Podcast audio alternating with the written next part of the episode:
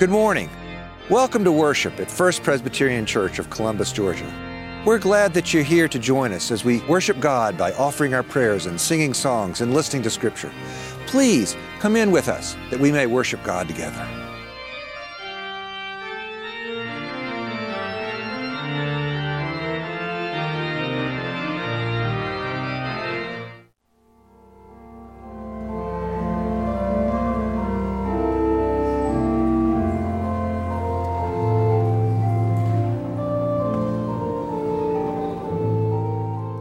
First lesson this morning comes from the Gospel of Matthew.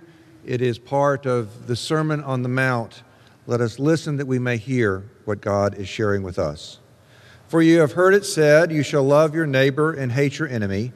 But I say to you, love your enemies and pray for those who persecute you, so that you may be children of your Father in heaven. For he makes, he makes his sun rise on the evil and on the good and he sends rain on the righteous and the unrighteous. For if you love those who love you, what reward do you have? Do not even the tax collectors do the same? And if you greet only your brothers and sisters, what more are you doing than others? Do not even the Gentiles do the same? Be perfect, therefore, as your heavenly Father is perfect. The word of the Lord. Thanks be to God.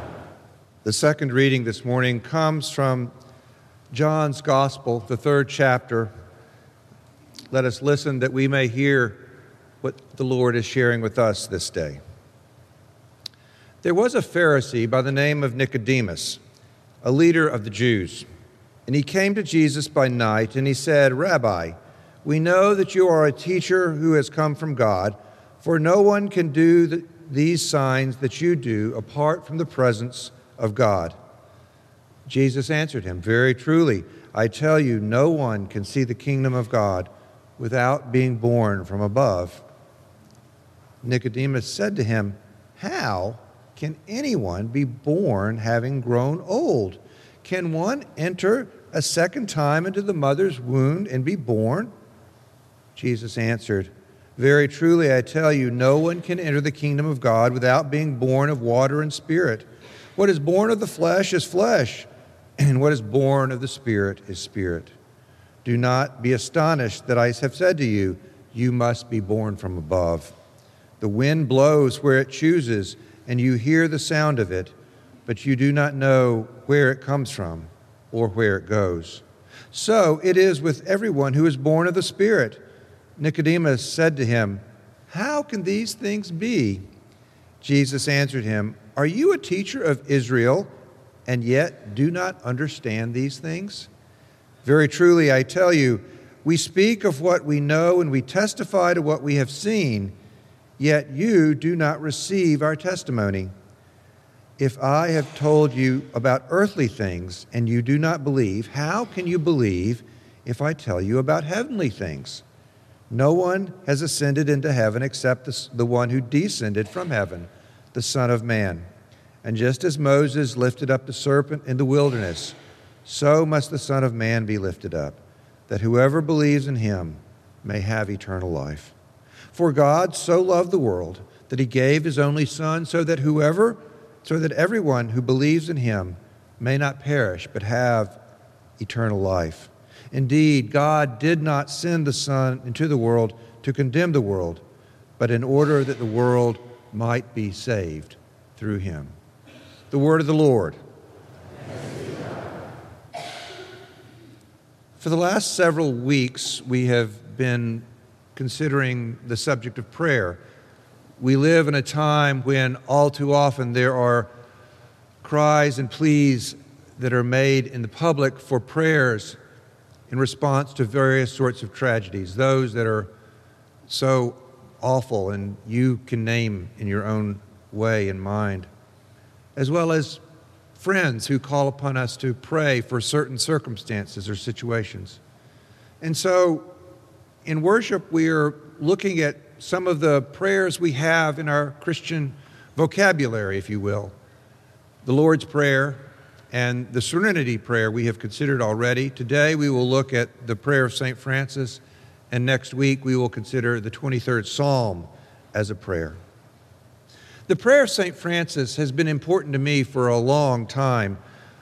This coming Friday, Vicki and I will celebrate our wedding anniversary 38, if you're interested. You can do the math. We used the prayer of St. Francis in our wedding ceremony. We didn't do it just as a, a reading for uh, someone else to read, but in addition to our vows, we recited it to each other as part of, of that event. I don't recall what prompted us to include this, but we did, and I'm glad we did. And the prayer of St. Francis has been meaningful to think and, and listen to, for every time I hear it, not only do I hear the words, but I bring back all sorts of memories that go with that. Since that time, I've learned, as many of you may already know, that this prayer was probably not written by St. Francis. It did not appear until 1912 when it was discovered in France in Latin. It was not translated into English until 1927. It was soon thereafter set to music and has been used in a variety of prayer collections. Mother Teresa incorporates the prayer of St. Francis into her teaching instruction materials for the, for the missionaries of charity as they begin their preparation. Margaret Thatcher quoted the prayer on the occasion of her being elected prime minister uh, in Great Britain in 1979. Archbishop Desmond Tutu quoted the prayer in his acceptance speech of the Nobel Peace Prize in the 1980s. When he was president, Bill Clinton used this prayer when he welcomed Pope John Paul II on one of his visits to the United States. It has been used in a variety of public settings, as well as it is meaningful to any number of us. As I said, it has been used in weddings, but also at funerals and at private prayer ceremonies. The fact that it was not penned by St. Francis, I think, is not a reason to question it or to reject it. The prayer, the words of this prayer resonate with the writings of St. Francis that we know are his. But more importantly, it speaks to a spirit that many have found to be useful, and it resonates both with Scripture and with the historic testimony of the Christian faith. The prayer is built around comparing and contrasting events and circumstances and attributes. It has three sections. First is the prayer of purpose Lord, make me an instrument of your peace. And then there is the prayer for service. O divine Master, grant that I may not so much be fulfilled for myself as I might be filled for you. And finally, there is a prayer that calls upon our imagination, that opens us up to God's purpose and to God's service. Lord, make me an instrument of your peace. When we hear the word instrument, we often think of a musical instrument. It has been said that the finest musical instrument there is is the human voice. But like any instrument, one has to train to be trained to use their instrument, be it the voice or be it some other wonderful musical instrument. Now, admittedly, some of us have better training than others. A while back, I was attending, not here, but in another, another situation, I was leading a, a, a workshop for leaders of, of, a, of a church. and we sang, as part of our morning devotion, we sang um, Morning Has Broken, you, the, the hymn that you're familiar with. There are three verses to it. And the person leading was a choir member, but she was also a choir director uh, in her previous life. Later that day, she came up to me and she said, Joel, I want you to know that by the third verse of Singing Morning Has Broken, you are absolutely on pitch.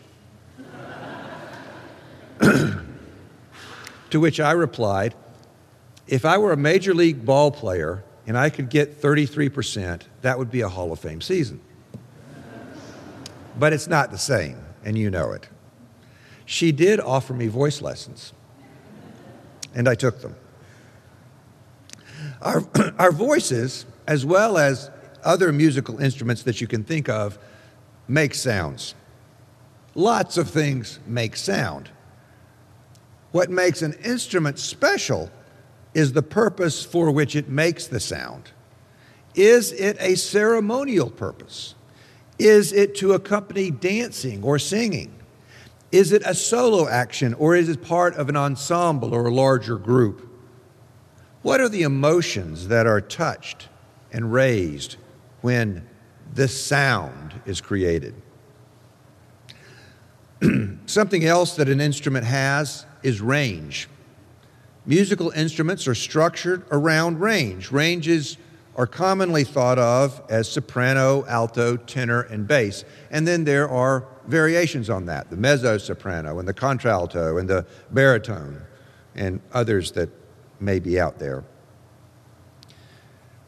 That said, these variations within them point to the possibilities of the instrument, but there is no one instrument that can cover the entire range. There is no one voice that can cover all of the ranges of musical of the musical instrument.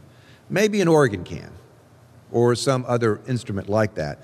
But for us, in our human voice, we can't go from all the way to the top to all the way at the bottom. The range there is finite for us, and we have a particular range a particular way of using our instrument. And in our particularity, we have the ability to be an instrument of God's peace. In Great Britain, this prayer of St. Francis is often used at what they call the Day of Remembrance, which we think of as, or we may know of as Veterans Day in November. And very often in the translations used there, it is the first line reads, Lord, make me a channel for your peace.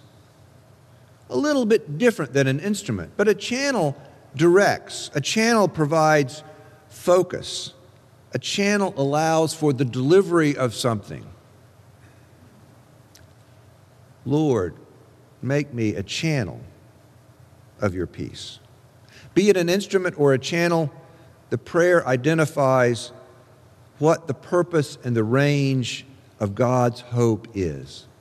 Through a series of opposites, the world is defined. Where there is something that is not very good or even awful, let me be part of something better. Where there is hatred, let me sow love. Where there is injury, pardon. Where there is doubt, faith. Where there is despair, hope. Where there is darkness, light. Where there is sadness, joy. Lord, help me, help us take the things that we encounter in the world that aren't quite so good and be channels, be instruments to make something better. Not by our spirit, not by our will, but by yours. The second part of this prayer asks that we move beyond our own concerns so that we may reach out into the world. O divine Master, grant that I may not so much seek to be consoled as to console, to be understood as to understand, to be loved as to love. This prayer asks God to help us be different than we are. Kind of like those verses from Matthew's gospel. You have heard it said, You shall love your neighbor and hate your enemy. But I say to you, love your enemies and pray for those who persecute you, so that you may be children of your Father in heaven. For he makes his sun rise on the evil and on the good, and sends rain on the righteous and the unrighteous. Many of you have experienced a kind of inversion that happens in the life of faith. Consolation comes not from wanting it, but from offering it to others. Being understood comes not in seeking to attain knowledge, but in living through the circumstances that test us. Being loved comes not simply from finding pleasure, but in sharing sacrifice. Kyle Childress is a Baptist pastor and preacher in Texas. He tells a story that goes something like this There was a young lady, gangly, self conscious, teenager, and she was a member of the church where he served. She ran on the track team, she was a member of the track team. One Saturday, they were to have a meet, but it had to be canceled because of the weather. So the meet was postponed to the following week. But this young girl went to her coach and, he, and said, I can't be there, coach. You see, the church has a mission trip and we're going to be taking off. And so I've made a commitment to them that I, so I won't be here. The coach wasted no time in telling her, I don't care what commitment you made to anyone else. You had better be here. She left in tears. The second day, she went back and she said, Coach, I'm not going to be able to be here because of this mission trip. And I made a promise that I would be there. And the coach replied, You made a promise to this team. So if you intend to be part of this team, you will be here next Saturday. And if you're not going to be here, I want your uniform. She left again in tears. The next day, she went back and she handed in her uniform. Kyle Childress says that in the part of the world he's familiar with, there are two possible reactions to this encounter. One is that the parents of the girls on the track team will all get together and they will decide who's going to go whoop up on the coach because nobody's going to make their baby girl cry. The other is all the church people in town get together and they go down to the Board of Education meeting and they demand that there not be any school activities when there are church activities. But neither one of those things happened. In fact, nothing happened. Everybody agreed with the coach. It was sad, but they said they understood. The preacher went on to say, Here was this girl who sided with God and with the church exactly as the grown ups on any other occasion probably would have said that they had taught her. And yet, and yet, O divine Master, Grant that I may not so much seek to be consoled as to console, to be understood as to understand, to be loved as to love. This prayer reminds us that we have a purpose as followers of Jesus Christ. We have a purpose.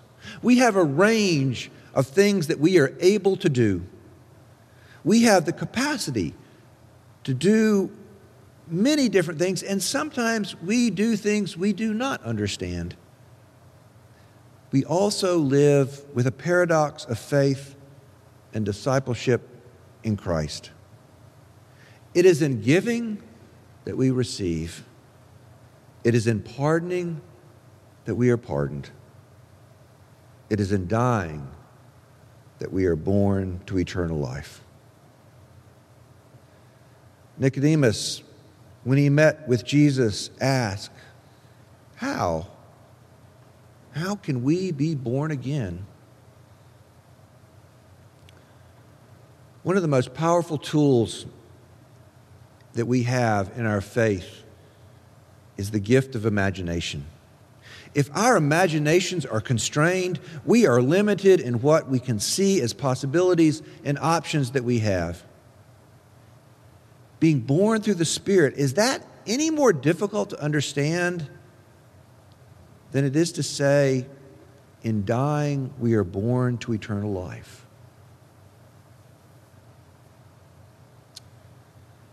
Even acts of imagination have cost. To give what we have in order to receive requires that we have to be willing to give something away. It could be money, it could be attitude, it could be time, but we have to give it away. We have to release it. And sometimes we release it without knowing exactly what we're going to get in return. To offer forgiveness to somebody who has hurt us requires that we have to let go of those things that we are holding on to. Even if that person is unaware of their indebtedness to us, we still let go.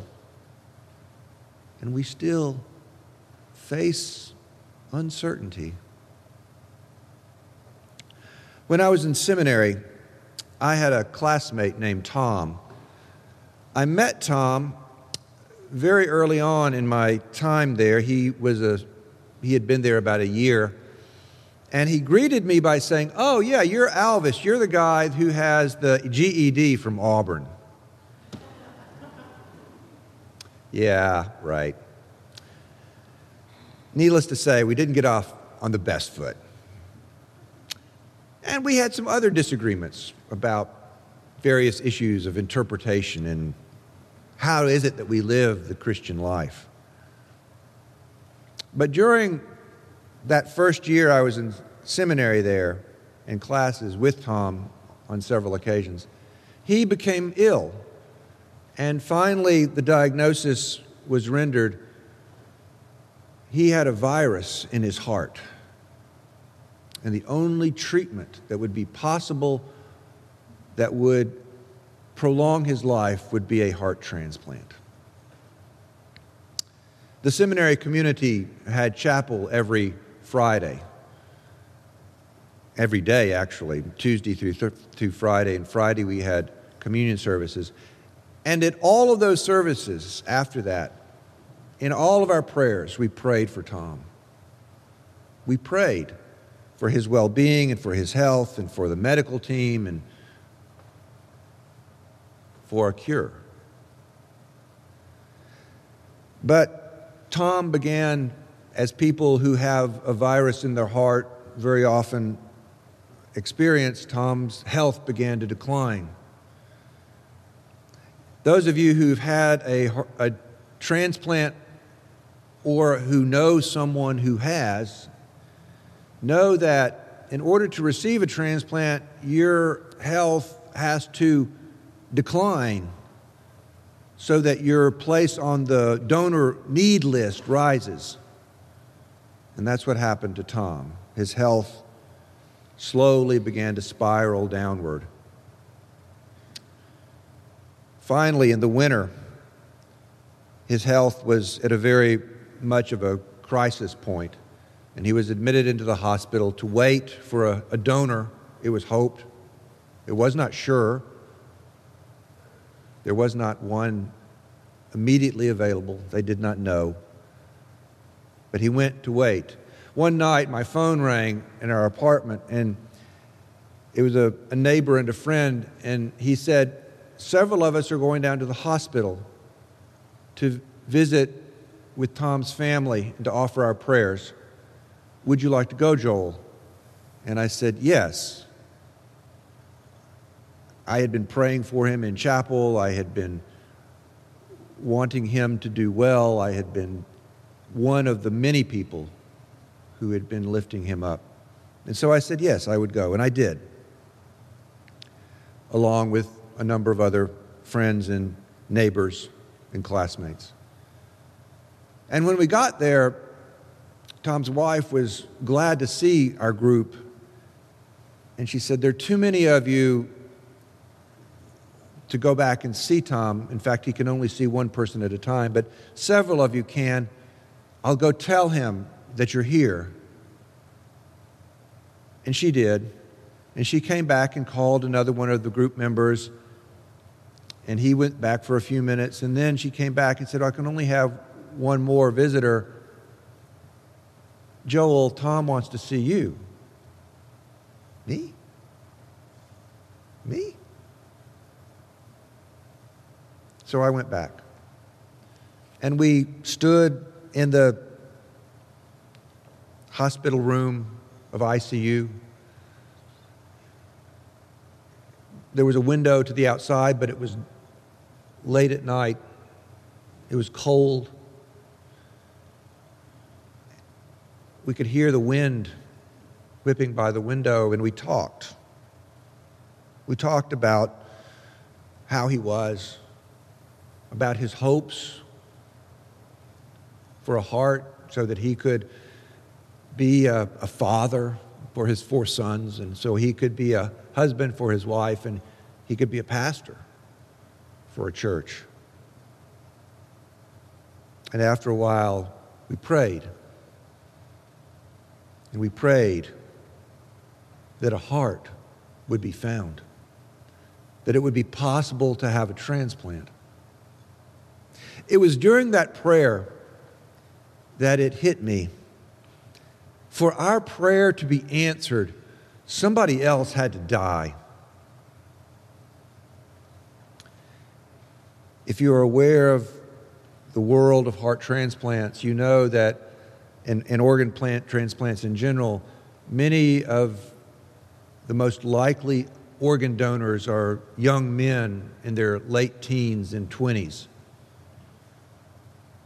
And it hit me that for our prayer to be fulfilled, somebody else would die. And the thought jolted me, but it did not dissuade me. Several days after the visit, word came that Tom had had his transplant. A donor had become available. The operation had been a success, and after a period of recovery, he would be able to return home, and then additional rehabilitation possibilities.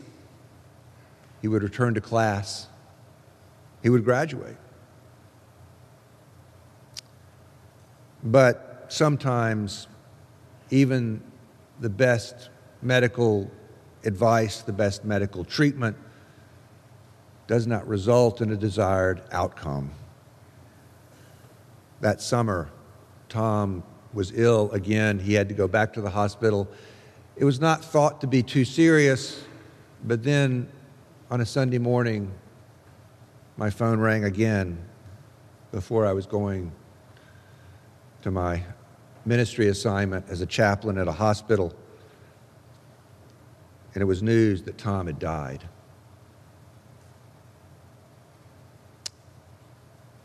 God used Tom as a channel of peace for me, an instrument to open a world. God shared with me through Tom a paradox in faith. Tom opened to me the power of imagination. It is in dying that we are born to eternal life. Lord, make us instruments of your peace. Grant that we may not so much receive as we may share for it is in losing the things that we think are important that we find out what really is. Thanks be to God. Amen. It's been a privilege to join you this day in worship. We're glad that you were here. First Presbyterian Church seeks to serve and minister in the name of Jesus Christ. May the Lord bless you and keep you. May the Lord be kind and gracious to you.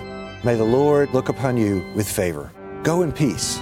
as you love and serve God.